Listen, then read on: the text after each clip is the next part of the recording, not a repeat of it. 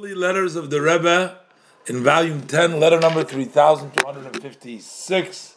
Baruch Hashem, the 8th day of Shvat, Tovshin Tezvov, Brooklyn. Uh, Rabbi Chossi, the Rebbe is addressing it to Areinu Reb Chaim Hillel Shiyichya Azimov. He was in, in, in, in France, and uh, I guess, you know, this was coming up for the Yud Shvat, the Rebbe's uh, ascending to the leadership, the also the yahrzeit of the previous Rebbe. Coming up on four years, five years of the yahrzeit, and four years since the Rebbe became Rebbe. So the people were sending to the Rebbe. He says, "I got, I received your letters uh, dated uh, Tuesday, Thursday. Uh, I mean, uh, the third and the, the fifth of Shvat." With also with the redemption of notes, uh, uh, soul notes, and also the attached uh, uh, mark markup mark, markups the rishimas. The Rebbe said, "I will read them all bli neder without a vow on the holy Tzion on the resting place of my father-in-law the Rebbe, and uh, with all the titles of here."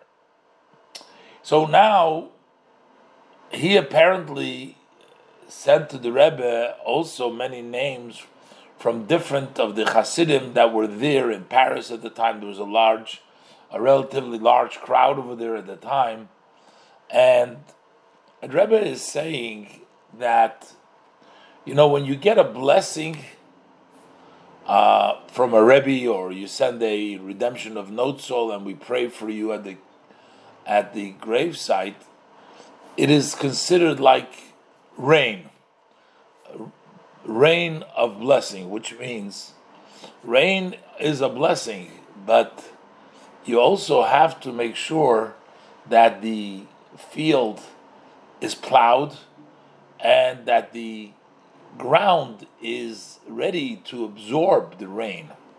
Basically, what it means is that yes, the rain will vitalize, make everything grow, but you got to sort of prepare the ground for it. So the Rebbe is basically saying, while you're sending in a note and you're asking for a prayer for blessing, which I will do, However, you have to realize, tell the people, the Rebbe says, relate to the people that they got to do something. So it says, for sure, the Rebbe says, I don't have to uh, encourage uh, the Hasidim, the Anash, whom you are uh, sending the letter with them, that uh, that they um, in other words, they, uh, you're you're actually uh, the people that are passing over their redemption of notes of them, that you should encourage those who give you these notes the interpretation of my father-in-law, the Rebbe, whose yahrzeit is coming up on the tenth day, in just two days from there. That we have an expression, we call it Gishmei Bracha, rains of blessing. What that means that a blessing is like rain, that you need to plow and you need to sow, and then the rain brings down tremendous amount of success, etc. So basically, you've done yours. They've given you the note, and they're asking for the blessing. But you need to encourage them that they need to plow and they need to sow. They they got to do some of the work in order for the Rebbe's blessing to take hold, that it should really see tremendous success. And the Rebbe says, for sure, you're going to find the proper words to explain to them this idea, and may and may the blessed Hashem succeed you. Further, the Rebbe writes to him, for sure, you also explained to the students of the Talmud Torah about the yahrzeit, about the previous Rebbe, the Baal HaHilula, his life history, some of his activities that is fitting to their understanding. The Rebbe wants to share the Rebbe's uh, greatness and the Rebbe's life and the Rebbe's activities with the students over there. If you have not done as such as yet, at least do it in the days that are near the day of the Yortzeit, the Yom Hailula.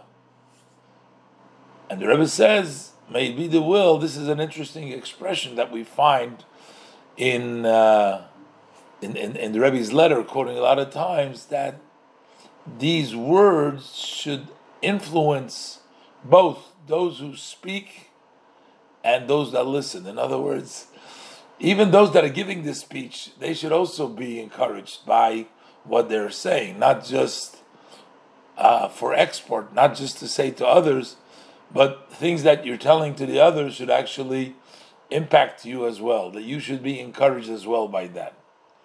Uh, the Rebbe wanted them to take advantage of the Yortzeit of the previous Rebbe to go ahead and share with them about his lifetime. And it's very important to share the life of a tzaddik so that the children will have a role model, they will have an appreciation, they'll have a uh, someone that they would can uh, respect and try to emulate and to do and to uh, uh have a, a connection, I guess, with the Rebbe. So basically, the Rebbe says, "I'll read the notes. I'll the Rebbe will give you uh, a blessing for much much success, but that's like the rain.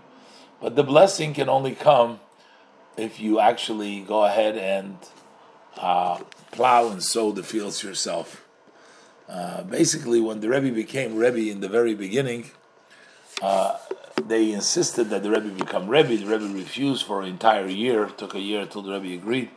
And the first thing that the Rebbe said in his first talk was, "Look, uh, I'm going to help you to the extent I can, but don't think I'll do the work for you."